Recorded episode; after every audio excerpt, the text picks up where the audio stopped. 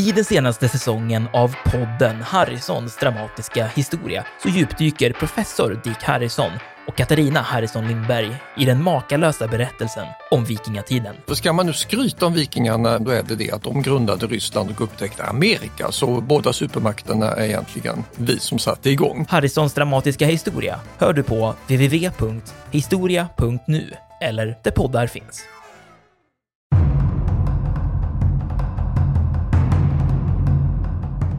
Och jag frågar också återigen Ridley Scott, varför kan du inte unna dig att de bara använder liksom franska Frä. ord?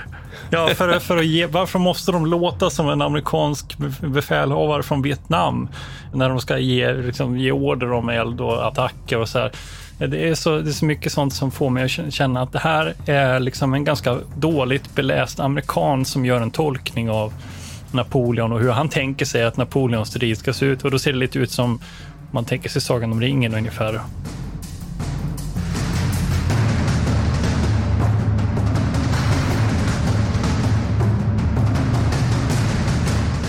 Militärhistoriepodden är podden om krig med människor och samhället i fokus. Programledare är Martin Hårdstedt, professor i historia vid Umeå universitet, och Peter Bennesved, doktor i idéhistoria. Podden ges ut av förlaget Historiska Media. Stöd gärna M O-podden via vårt swishnummer ett två tre sex ett noll sju sex sex åtta. Märk betalningen med M H-podden.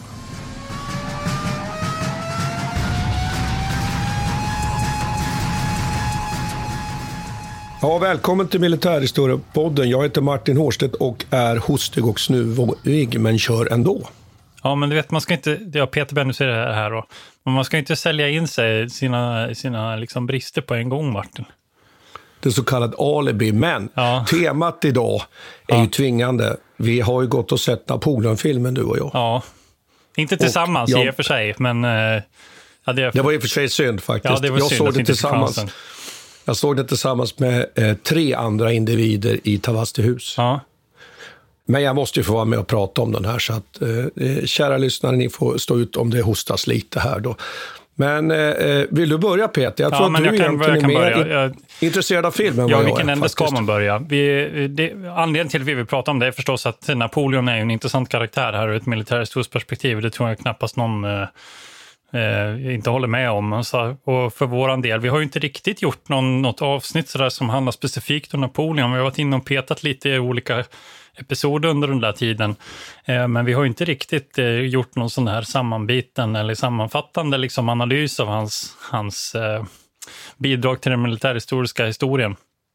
Men, och, och samtidigt, och då blir det ju ändå sådär att vi, när det kommer en sån här film, det är faktiskt inte så jätteofta det kommer filmer om Napoleon. Han är inte sådär super vanligt förekommande. Han brukar förekomma i väldigt många filmer som, som en karaktär, men det har gjort ganska få stora verk om hans liksom, livs, livs, livshistoria, får man kalla det. Och det tycker jag är lite intressant. Och det gör ju, och det gör ju så här, när det kommer en sån här film, då måste vi ju se den förstås. Jo, men samtidigt kan man ju då bara påpeka en sak här, att näst efter en viss eh, Jesus från Nazaret så finns det ju ingen person som är så omskriven ja, som precis, Napoleon. Ja, precis, så det är lite ironiskt. Men tror du inte att det här har att göra med också att dels är hans, hans liv ganska långt, eller hans bidrag till historien är ganska stort och brett. Och man kan, tol- man kan skilja det på så väldigt många olika sätt. Så det är ganska svårt att göra någon sammanhållet som kan förpackas i ett par timmar. Mm. Möjligtvis det. Och det blir ju ganska uppenbart efter att ha sett den här drapan, eller hur? Absolut. För nu är det frågan då, vem, vem ska börja med sin analys här nu, Martin? Ja, men börja du. Jag, jag, så hänger jag på lite ja. sen. Jag, jag kan väl säga till lyssnarna här att ska ni gå och se den? Ja, det ska, det ska ni ju göra. Jag kanske är lite, sådär, lite hard bastard när det gäller sånt här film och sånt. Jag är lite sparsmakad. Så jag tyckte nog att den var ganska jönsig, om jag ska faktiskt vara ärlig. Ja. Men vi kan ju komma till varför. Men, men börja ja, du. Men kan, är du mer positiv, Peter? Jag, jag vill, även om jag förstås är fascinerad av ämnet, så skulle jag nog inte tycka att man behöver lägga några hundrasextio spänn för att kolla på den här på bio. Man kan gå och vänta, för det är så, den vet fast om de var värt de här pengarna. Det är ganska elakt, men jag tycker att det här var ganska eh, konstigt fel. Men framförallt det som, och jag vet att jag skrev ett sms till dig, Martin, efteråt. Där, mm. där jag skrev så här att ingenting som du och jag är intresserad av riktigt kommer fram i den här filmen. Och det är kanske det mitt, mitt, eh, mitt huvudsakliga invändning mot en film som Napoleon. För den här pers- personen är ju extremt fascinerande och har ju bidragit till, eller gjort så mycket. Han kan förstås kritiseras enormt mycket också och har, har ju ställt till med, med mycket blodigheter och eh, mycket annat ur liksom, ut, kanske civilt perspektiv också. När man ska göra en film om, om Napoleon så måste man ju, precis som man, när man ska skriva historieböcker eller artiklar eller vad det nu är, så måste man ju välja vad som är ens fokus. Och det är ju det som blir lite svårt i den här filmen tycker jag, att det är så väldigt många olika fokus och, och man får en, en riktigt klar bild av vad de vill åstadkomma. Sen tycker jag att Joaquin Phoenix, som annars är min, en av mina favoritskådespelare, alltså det är synd att han gör så slappt jobb här. Eller jag vet inte om jag är rätt person att kritisera skådespelare för deras insatser, men det kändes verkligen som att han, han spelade lite som, som när han var Johnny Cash. Och framförallt så, så, så undrar jag också så här, hur kan man, han är ju femtio plus, eh, inget ont om femtioåringar, eh, men det passar ju förstås eh, Napoleons karaktär i ett senare skede. Men här i början av filmen så, så är ju Napoleon up and coming, extremt ambitiös person, stats, liksom på väg att bli politiker från att ha varit en militär, och som befinner sig i Paris på ett väldigt, ja, mitt i den här, i det här händelseförloppet. Men i filmen så framstår han som en ganska trött femtioårig farbror. Normally, being a little extra might be a bit much, but not when it comes to healthcare. That's why United Healthcare's Health Protector Guard fixed indemnity insurance plans, underwritten by Golden Rule Insurance Company, supplement your primary plan so you manage out-of-pocket costs. Learn more at u h one dot com. En sak som jag letade efter hela tiden, det var ju de här klassiska frågorna som forskningen och litteraturen alltid har diskuterat. Ja, vad är de då? Ja, och en sak man brukar säga om Napoleon, förutom att han ju är en, en extremt viktig aktör, som vi historiker brukar säga. Ofta brukar man ju diskutera just det där, är det enskilda individer som driver historien framåt eller inte? Och i det här fallet är det ju faktiskt så att Napoleon Bonaparte är ju det. Och forskningen då, eller litteratur, brukar alltid säga att det som är spännande med honom är att han är ju inte, precis som du säger, bara en, en du var lite inne på det här, en militär, utan han är en militär som förenar det med ett politiskt intresse och en politisk ambition. För den eh, franska republiken hade flera skickliga militärer och flera ambitiösa politiker, men de hade bara en Napoleon Bonaparte som förenade de här två. Det tycker jag är en sak som kanske bara delvis kommer fram i, mm. i filmen, tycker jag. Jag vet inte om det kommer den fram andra alls. Frågan, ja, men det gör det väl ändå i den här diskussionen när han kommer tillbaks bland annat från Egypten som han har då. Jo, möjligtvis. Eh, omkring hans eventuella kupp då, va? Ja, den kupp han sen genomför, den som ju, som ju sen kallas för Brumärkuppen sjutton nittionio då. Men, men jag tycker att en annan sak som de, som de inte riktigt helt fullt upp tar upp, som är också väldigt betydelsefull, det var du också inne på, den är ju, var han så att säga en, en orostiftare? Skickade han hänsynslösa soldater i döden? Hur ska vi se på honom? Det, det tycker jag inte heller att man tog upp och resonerade kring i filmen på riktigt allvar. Nej. För det tycker jag är en väldigt spännande fråga, och det brukar, brukar litteraturen väldigt mycket upprätthålla sig vid faktiskt. Alla de här förlustsiffrorna. Så på slutet då matar man förlustsiffror på, på filmduken. Att se och så många dog. Men man har inte under filmen i alls egentligen resonerat. Nej, kring. Nej, precis. Jag tycker att det kommer Nej. väldigt apart också när de så försöker det väldigt platt alla, på vad slutet. Betyder det? Ja. Så här, för det, för det har inte, känns inte som det har varit ett genomgående tema alls i dem. Men jag tycker att Nej. det är ett problem det här med statsmannen då. Det som, och det är kanske det som fascinerar mig mest. Att han är, precis som du säger, samtidigt militär, sen också en ja. oerhört skicklig statsman och politiker. Men i filmen så framstår han så ganska, nästan lite korkad ibland. Och lite tafflig och lite... och lite i händerna på andra, och det är lite märkligt egentligen att folk runt omkring och bara låter honom göra som han vill. Och så har jag svårt att tänka mig att det var. Han, han, jag tror att han var betydligt mer intelligent och mer eh, manipulativ än vad som framstår i den här filmen. Och sen så runt om, människorna runt omkring beter sig också på ett mycket märkligt sätt. En, en sak som jag verkligen eh, hakar upp mig på, och som är tidigt i filmen, det är när han ska försöka slå ner det här upproret. Han är med i Paris, tror jag. Han ska försöka, och så radar de upp ett gäng artillerikanoner här mot, och ställer upp dem mot en, en uppretad massa människor som så uppenbarligen är civila då. De står med högrepar och allt möjligt. Och de står och ropar och skriker och är irriterade. Och de står, eh, beter sig ungefär som eh, de brukar göra i zombiefilmer, tänkte jag på. Alltså de verkar inte ah, ha ja, någon ja, som ja, helst ja. känsla för sin egen överlevnad överhuvudtaget. Nej, nej, nej, nej. Eh, så när de avfyrar de här kan- kanonerna så, och det är helt uppenbart att det kommer ske, så verkar de inte ens rö- flytta på sig. Utan de bara står och tar emot detta, och det bara fick mig att tänka på att eh, Ridley Scott som har regisserat detta måste ha en väldigt låg uppfattning om, om eh, Paris medborgare under den här tiden och alla de... Eh, Ja, allt som de har varit med om. Jag har lite svårt att se sånt här. Och det, och det här tycker jag är genomgående, att folk beter sig ganska irrationellt. Och jag undrar, det är, ibland känns det nästan lite som att man tittar på en Sagan om ringen eller någonting sånt där, nästan en fantasyfilm. Eh, och även i slagen, hur, hur människor beter sig. Eh, på olika, det känns extremt... Eh, ja, inte. Det där skulle jag kunna fylla på och säga att eh, å ena sidan så är det ju så att Napoleon Bonaparte är ju den här personen som ju eh, man kallar in för att behålla makten när det blir oroligt på gatorna. Han, han verkar ju både lugnande mot så att säga vänstersida, jakobinska revolutionsiver, republiksida, men också mot royalisterna. Så att det stämmer ju att han så att säga rensar gatorna med artilleri. Det, det gör det absolut. Och det där är ju också en sak som är så spännande med Napoleon, ju att så fort det kniper så kallar man in honom till Paris. Och han är ju till slut den enda generalen också, även om jag alldeles nyss sa att det fanns fler, men som också vinner väldigt tydliga framgångar. Och en sak som jag verkligen, verkligen saknade i den här filmen, som är en viktig pusselbit för att förstå Napoleon Bonaparte, som jag, jag tror inte man kan förstå honom, det är ju, det är ju Italienfälttåget på sjuttonhundranittiotalet som slutar med den här Campo Formo fredagen sjuttonhundranittiosju. Det är ju där, det är där han präglas, och det är där han formas som befälhavare och vinner sin ställning som den här generalen som man kallar in och får sin politiska betydelse. Och också utvecklar, menar ju många, ett, ett förhållningssätt till, till, till striden och till taktiken på slagfältet och så vidare. Men nu, nu sviker minnet, men ja. Är det ens med i den där filmen? Nej, det, det satt sig inte med överhuvudtaget, och det är en väldigt stor lucka tycker jag, för det är ju där också som han lär sig att flytta trupperna egentligen utan ordentlig logistikplanering, därför att norra Italien så är extremt rikt, så där kan man göra så, vilket ju sen fallerar alltså uppenbart då, till exempel i Ryssland sen, va? Det tycker jag är en väldigt stor brist i filmen. Och sen var du inne på en annan sak som jag bara lägga på. Du sa just det att ja, men han, jag, jag tror att de låter Josefin säga i någon, i någon eh, replikskifte där att du är bara ett råskinn. Utan mig är du bara ett råskinn. Ja, jag vet inte om du minns det, Peter.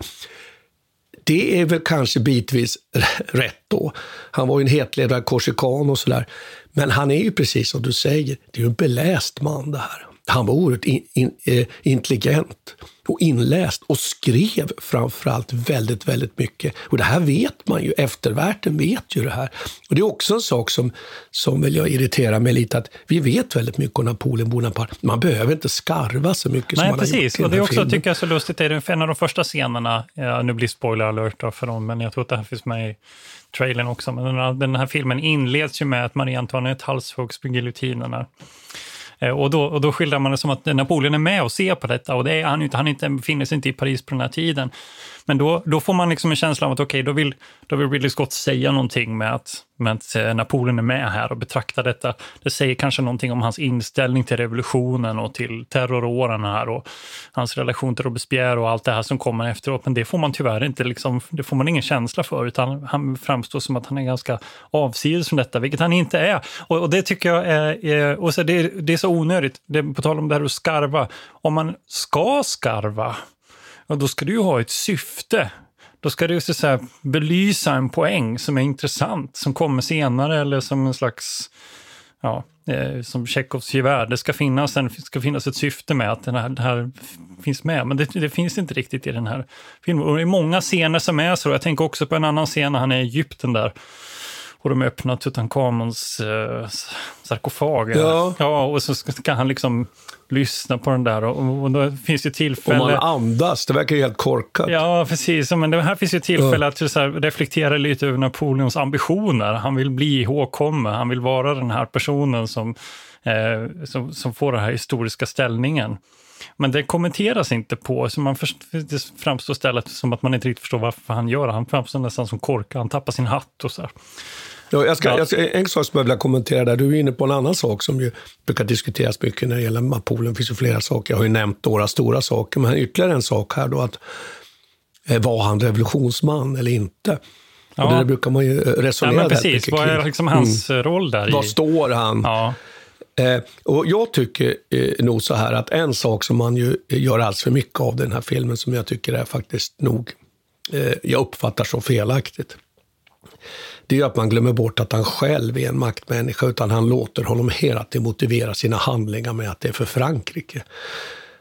Eh, och, och det tycker jag är liksom lite naivt på något sätt. Va? Men ja, det är billigt, tänkte, ska det vi ta... en billig poäng eh, på något vis. Ja, det är ju det. Eh, ska vi ta och analysera det lite mera krasst ur ett militärhistoriskt perspektiv? Ja, precis. Jag är jätteintresserad, jag är jätteintresserad av att höra vad du, vad du tycker om Austerlitz, eh, det här slaget där. Ja. För det var ju någonting som jag irriterade mig enormt mycket på när jag satt och såg ja. där. Men jag, jag är inte lika liksom kunnig om de där Nej. detaljerna. Men, man kan ju säga så här, för, för det första är det väl väldigt svårt att göra eh, den här typen av slag och få en överblick. Därför att när man ser det här slaget så tror man att det äger rum ungefär på en kilometers bredd, eller hur? Ungefär. Och egentligen är det ju så att det här slaget var utbrett på nästan det tio gånger. Detta då. Och Austerlitz-slaget handlade ju väldigt mycket om att vinna kontrollen över en hög platå.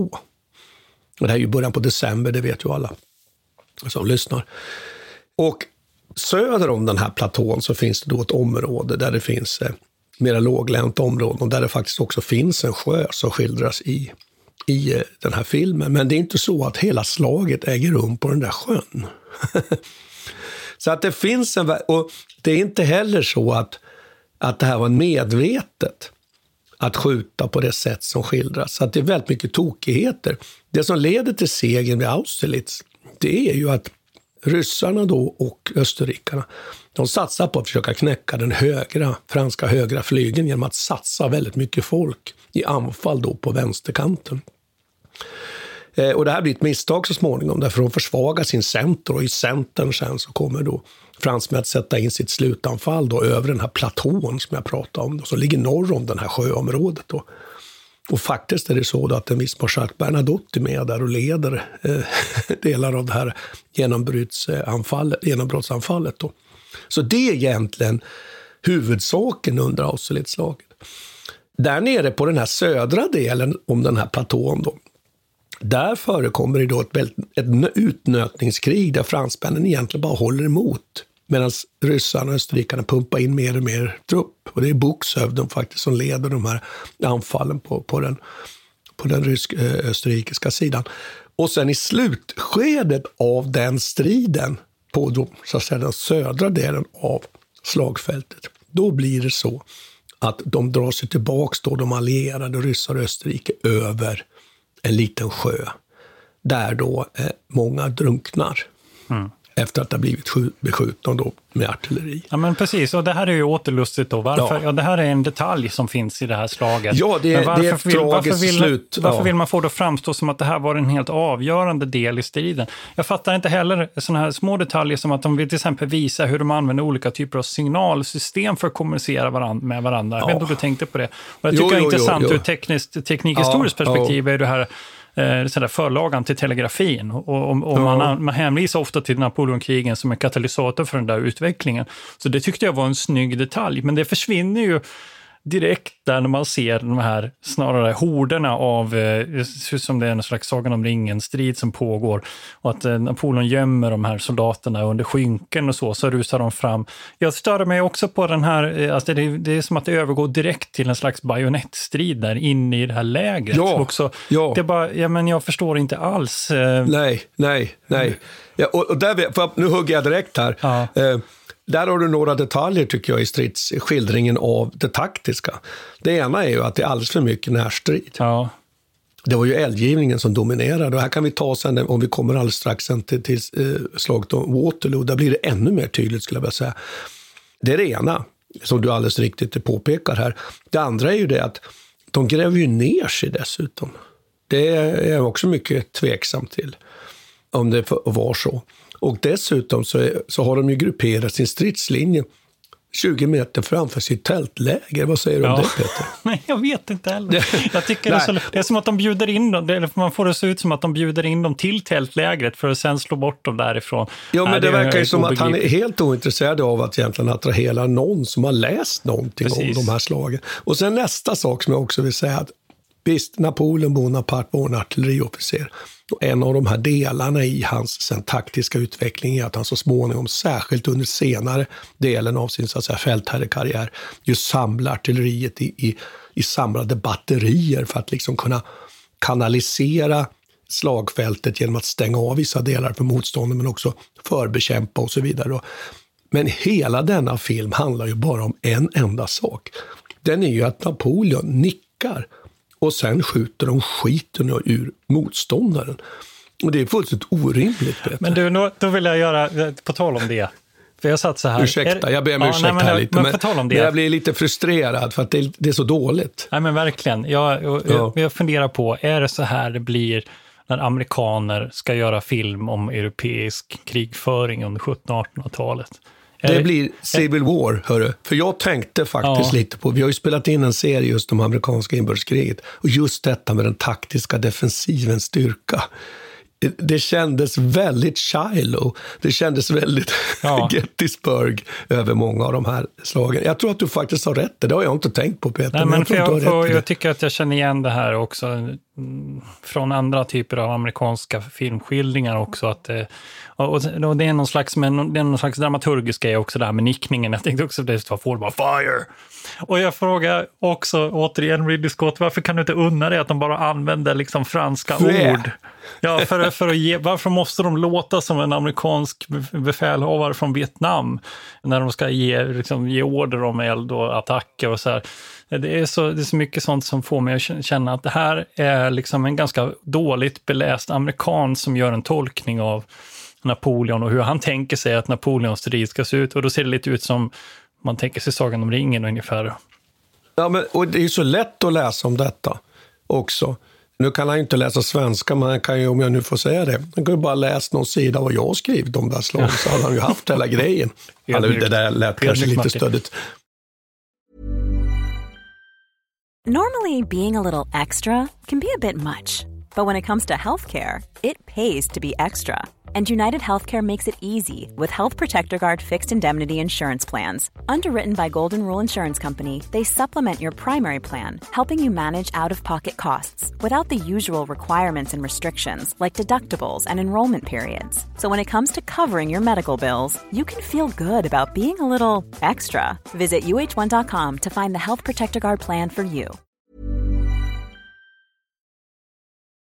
Om vi går vidare sen så tycker jag också att slaget vid det som jag ibland, nej men det som brukar väl uttalas ibland, Borodino har jag lärt mig faktiskt, eller Borodino, man kan ju välja där vad man är för, i för språktradition. Men, och det är ju slaget på väg mot, mot, mot Moskva. Eh, vi kan ju komma sen tycker jag till det här med eh, de här fälttågen sen och luckorna där. Mm. Vi har ju redan pratat om eh, avsaknaden av... av ja. Ja.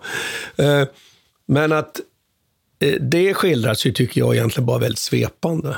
Det är ju ett, ett väldigt brutalt slag och där ju, där ju Napoleon har liksom utvecklats mot att egentligen ha ett väldigt flexibelt sätt att agera på slagfältet.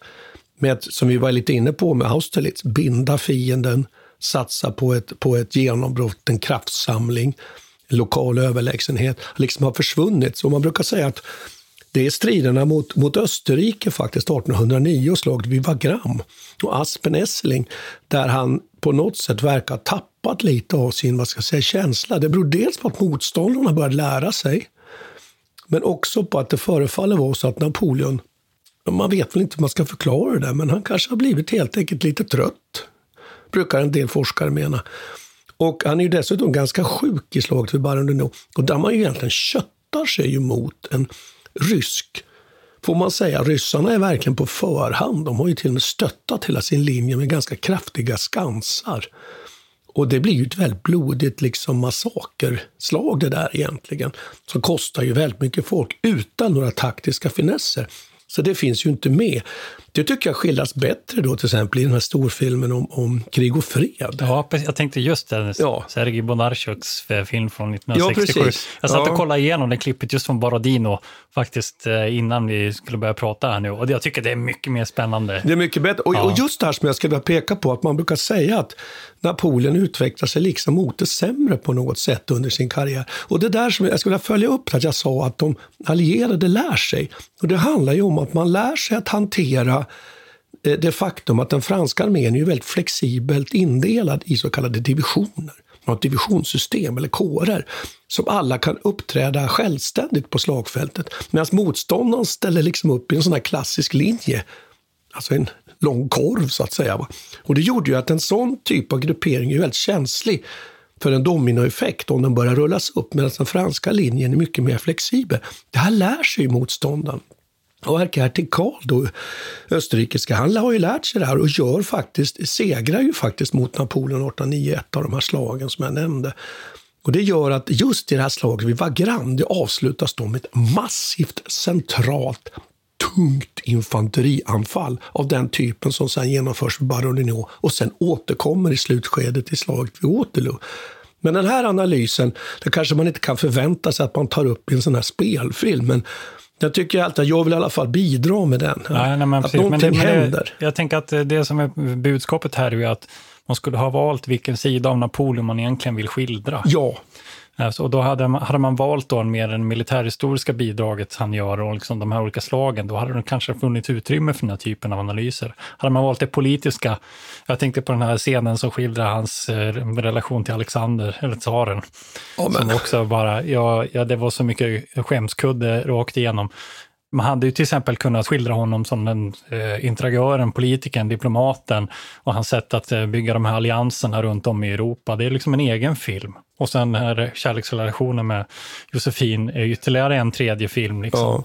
Så det, och det, är ju slå, det, det, det är ju det där mötet i Tilsit då på sommaren arton hundra sju. Och de har ju också glömt bort det att Austerlitz leder ju inte till Tilsit, utan det här de har ju behövt lägga några minuter på att förklara att Visst. den ryska armén krossas i slaget vid, vid Fridland då, den fjortonde juni arton hundra sju och så vidare. Och ett annat slag i februari arton hundra sju som kanske det jag tycker är mest intressant att skildra, det är ju slaget vid Eylau, där ju fransmännen håller på att åka på ordentligt med, med stryk. Och där Napoleon bara ignorerar förlusterna och bara skickar ut eh, proklamationer och kommunikerar om att det gick bra på alla sätt och alla vet att det var förfärligt. Och som Neuilly eh, uttalade sig en sådan massaker och till ingen nytta, efter att han i slagets slutskede var tvungen att rädda den franska armén med ett massivt kavallerianfall med tio tusen kavallerister, varav femton hundra dör ganska omgående. Så att, men nu måste vi ta en sak, Peter. Ja, kör. Vi måste prata om ryska fälttåget och så måste vi prata om det här absurda hoppet ja. från arton hundra tolv till till eh, Elba. För ja, där just är det, där jag, ja, precis. Jag fattar inte filmen. heller det. De kallar ja. han åker hem och sen, ja men du får, du får berätta din analys. För den är ja, ja, men det ryska, fälttå- ryska mm. fälttåget då mm. naturligtvis. Och, och, och, och där är ju också frågan om man inte skulle kunna ha haft en bättre, varför gick det på, på, på, åt, åt Helsike? Egentligen så är de inne på en analys, nämligen att jag visste inte, han säger ju där när han står i Moskva, jag visste inte att han hade guts att bränna sin egen huvudstad. Eh, och då är det Alexander han anspelar på då. Och där är vi ju lite inne faktiskt, snuddar vid en vettig analys. För den är inte så tokig. För det är ju det det handlar om, att ryssarna ju backar undan. Va? Och sen naturligtvis denna eländiga marsch tillbaka, som man kommer tillbaka med fyrtio tusen ungefär. Eh, sen anger de sexhundratusen. Jag ska läsa att forskningen brukar väl säga att ungefär fyrahundratusen man kliver in i själva Ryssland. Men det där är väl kanske en detalj då. Det, det finns ju större saker att vända sig emot här. Sen hoppar man ju över det som jag kanske tycker är... Den, så du och liksom jag den stora koalitionen på. Och det är ju ja. någonting som vi själva har, som vi har gjort avsnitt här också. Ja, vi har ju poddat på detta. Jo, ja. och, den, och det... när hela Europa på något vis får nog av Napoleon. Ja. Det är obegripligt och man får det framstå som att det var hans misslyckande i Moskva som fick han slutligen att skickas till Elba. Och det jag tyckte också, där, där kände jag att jag var på väg ut ur salongen faktiskt. Ja, man glöm, där glömmer man faktiskt bort, ska jag säga, en av de kanske viktigaste skenorna i Europa. Sitter precis som du säger, att man skapar en allians, och där är Sverige med på ett hörn och Bernadotte är med och leder och kanske till och med just gör den här operativa planen som innesluter Napoleon vid Leipzig och så eh, eh, nationslaget som man säger i Leipzig. Och också uppstarten på Wienkongressen och hela detta. Och sen hur Napoleon ju försvarar sig ganska bra under våren arton fjorton, hösten eh, arton tretton arton fjorton, men sen tvingas då abdikera april arton fjorton och hamna på Elba. Det tycker jag är en så stor fel, borde man kunna falla slängt in en minut i alla fall, tycker jag. Eller vad säger ja, du? Hade vi kunnat absolut. få en minut kanske? Istället så får, får man det att framstå här nu som att det är britterna som saves the day i slutändan, för att det är Waterloo som blir det stora avgörandet på något vis, att då, då han verkligen drar sig tillbaka. Men ja, men, och där får vi väl ändå säga, om vi ska ta det hela vägen ut då, att ja. eh, filmen räddar sig lite i slutet tycker jag ändå. Alltså skildringen ja. av Waterloo är väl ändå eh, bättre än de andra ja. eh, på många det sätt. Det tycker jag. Ja, och, och får jag bara säga att den här Wellington, hertigen Wellington som jag har lärt sig hantera den franska stridstaktiken i Spanien. Eh, han har, det är ju där han har verkat och stöttat spanjorerna då mot den franska ockupationen. Vad gör han i Wien? Är han någon sorts huvudfigur i Wien? Det har jag väldigt svårt att historiskt acceptera. Men, men skitsamma. Om vi nu kommer så skulle jag vilja säga precis som du säger, att där är man ju också dessutom inne på en analys av Napoleon som fältherre, eller hur? För där plötsligt får vi se en scen då han pratar... Ja. Operationer. Enda, exakt, det är den enda scenen i hela filmen var, där man förstår. Bra. Exakt, när han, han diskuterar, ja, nu har de olika, vi måste möta varje här och slå ja. ut den för sig. Och det är den enda gången som jag får, och just det, nej, men det här känner jag igen. Liksom. Ja, och att han, det, det är ju att han, han opererar som det heter på de mindre linjerna, att han tänker vända sig mot den ena, sen tänker vända mot den andra. Och, och det var ju väldigt bra scen, måste jag säga. Varför hade han inte fler sådana där de skildrar honom? Men det, var ju, det beror ju på att inte, det var inte det som var fokus i filmen. Sen är ju Waterloo-slaget som du säger ändå hyfsat. Och jag tycker en, en scen där som jag tycker ändå är ganska bra, den är ju när de formerar, for, eh, formerar karé. Alltså det brittiska infanteriet formerar karé för att ta emot det, det franska eh, kavallerianfallet. Och, det är ju cuirassier faktiskt, tung kavalleri. Och då tycker man får uppfattningen, och det här har ju... Eh, John Keegan skrivit i sin berömda bok Face of Battle, har ett kapitel som analyserar här faktiskt just hur de når egentligen aldrig fram, kavalleristerna, och skjuts ner. Och det tycker jag man får en känsla av i den sekvensen där. Sen en annan sak som jag ju retar mig på då däremot å andra sidan är ju att det ju Wellington har lärt sig i Spanien. Det är ju att lägga sig på ner för baksidan av kullarna.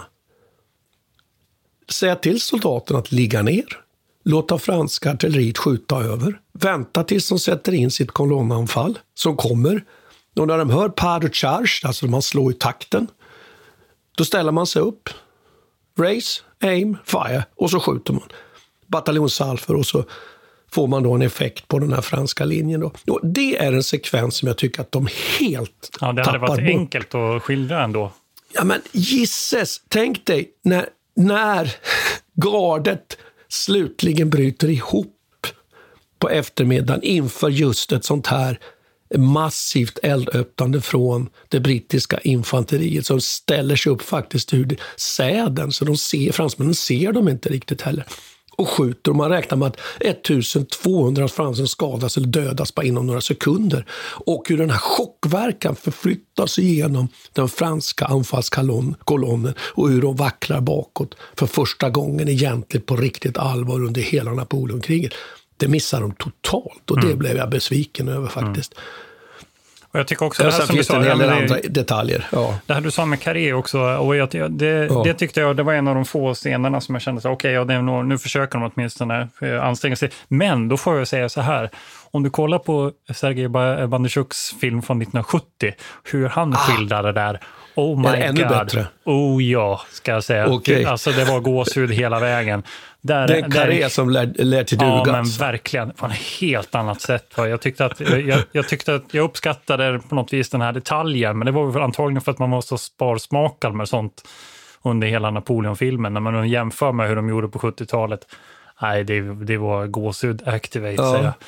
Och det var en helt annan, och det, det är en helt annan känsla också när man vet att det inte finns någon C G I, det finns ingen, ingen datorgenererad grafik överhuvudtaget på den tiden, va? Och man, man ser alla dessa hästar och, och teknikerna de använt för att filma och liksom försöka få de här eh, point of view-känslan eh, från hästryggarna. Det, det, är nog, det var något helt annat tycker jag.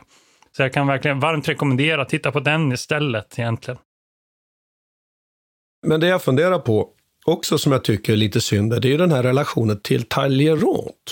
Det är ju utrikesministern som är med väldigt mycket i filmen. Han är en av de mer intressanta karaktärerna i filmen ja, faktiskt. faktiskt. Ja. Och, och så kom ju in också på slutet och, och där tycker jag att de och inte heller tar chansen, för att där finns det en väldigt fin twist. Det är ju att Talleyrand är ju egentligen en gammal realistisk kungens utrikesminister som blev kvar över revolutionen och så tjänar då eh, kejsar Napoleon.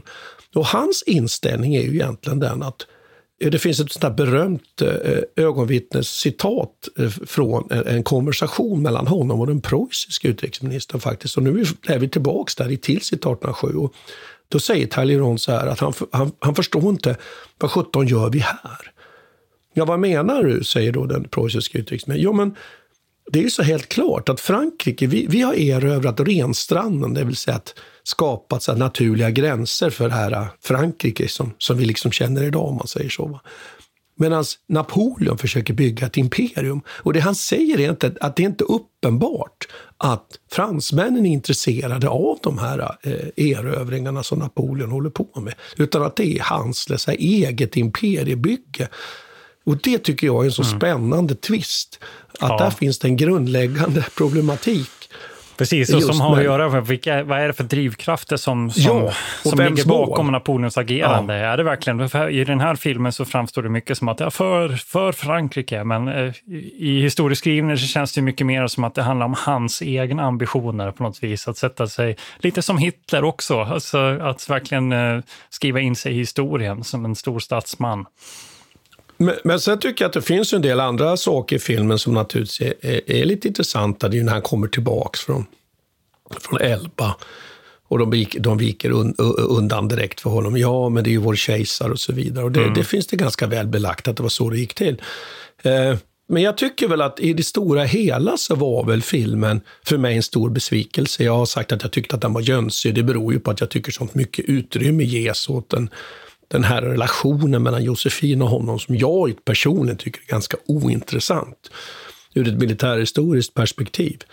Jag förstår inte varför man ska ägna så mycket tid åt det när Napoleon är ju så betydelsefull för att förstå mm. Europas historia. Jag tyckte, att, jag tyckte att det var intressant. Alltså, deras relation det intresserade mig, och jag tyckte att hon var kanske en av de starkaste skådespelarna i hela filmen. Men jag håller med dig om att man har behövt välja fokus här egentligen. Det, är ju, det hade varit föremål, det skulle varit en egen film egentligen, det, deras relation. Ja, det håller jag med om. Ja, och sen och det förstår hade, man den hade jag gärna Josefin. Sett den filmen. Jag tyckte det var spännande och, och, och hon var en sån jäkla skicklig skådespelare. Ja, men du, sen men... förstår man ju Josefin. Man, det, på det sätt ja. Man skildrar Napoleon som älskare i den här filmen så kan man ju förstå att Josefin kan be, ja. kunde behöva några Nej, älskare då, när han var ja, borta det faktiskt. Ju till Håller du inte med om det? Ja, men det övergick ju nästan till komik. Alltså, fars. Ja, det blev paro, parodi så att ja. säga. Ja. Så, det, nu är det löjligt nästan. Löjligt, ja. Mm. Eh, men eh, intressant ändå att, att eh, en, en sån här viktig, får vi väl säga, militär ledare blir föremål för en stor film. Så att jag föreslår ju att ni går och ser den. Jag skulle, jag skulle vilja ge kanske... Hur många sablar av fem möjliga? Eh, jag ger ett... Två och kanske en, en halv bruten. Ja. Kanske två och en halv ändå gör jag. För det finns en del. Hur många sablar ger du? Ja, men jag ska säga en svag två. Okej, du är mer kritisk. Ja, nej, men jag tycker, men jag tycker nog att det. Om man ska ja. ha liksom, om man ska ge den här möjligheten för en väldigt stor publik att ta till sig en historisk gestalt på det här viset. Och lära liksom världen någonting om hans... hans tid. Jag ska inte säga verk för att det, det är omstritt liksom, om det var bra eller inte. Ja. Men, men då tycker jag att man borde inte ha slarvat bort den här chansen. Och det är också synd också, för att det här är ju som en å, lite åt, försök att återskapa den här mastodontfilmen som vi inte riktigt sett på länge. Ja, verkligen. Och det är väl nog, kanske ja. någonting som är bra med den här rollen, att man har verkligen varit ambitiösa i det med kostymerna och kläderna, miljöerna, vackra och fint och det.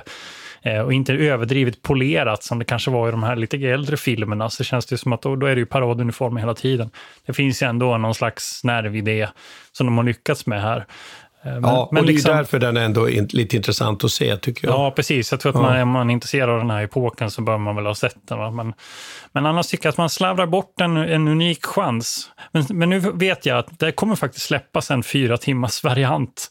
Så jag undrar också vad det är för typ av spel som pågår här med de olika produktionsbolagen. För jag tror vi misstänker att den här filmen skulle må mycket bättre som en fyra timmars version. Och jag undrar om man får en helt annan bild av det då, men ja, det, det låter vi det låter vi vara osagt men, till den dagen du, den kommer. Får jag sista ordet, Peter? Ja, du får sista ordet, varsågod. Alltså verkligheten är alltid bättre än fiktionen i ja, min det, uppfattning så, efter sättet här. här. Ja, och jag vet inte om jag går och ser fyra timmar fiktion. Nej, alltså jag, precis, om vi ska prata lite personliga Nej. reflektioner över historiska filmer så kan vi ju säga på rakt av att jag, det är sällan jag orkar titta på sådana här saker. Jag får ut mycket mer av fyra timmar läsning än vad jag får av fyra timmar malande av den här typen av eh, filmer ändå. Men man får väl ta chansen när de väl kommer, men jag tycker jag håller med det att det... Ja. Men du, det där ja. blev ju sista ordet nu då. Ja, okej. Okay. Nu fick jag det. Tack ska vi ha. Ja, tack ska vi ha. Vi tackar Peter Bennesved och Martin Hårdstedt. Kontakta gärna Militärhistoriepodden via mejl på militärhistoriepodden at historia punkt nu. Peter och Martin vill gärna få in synpunkter och förslag till programidéer.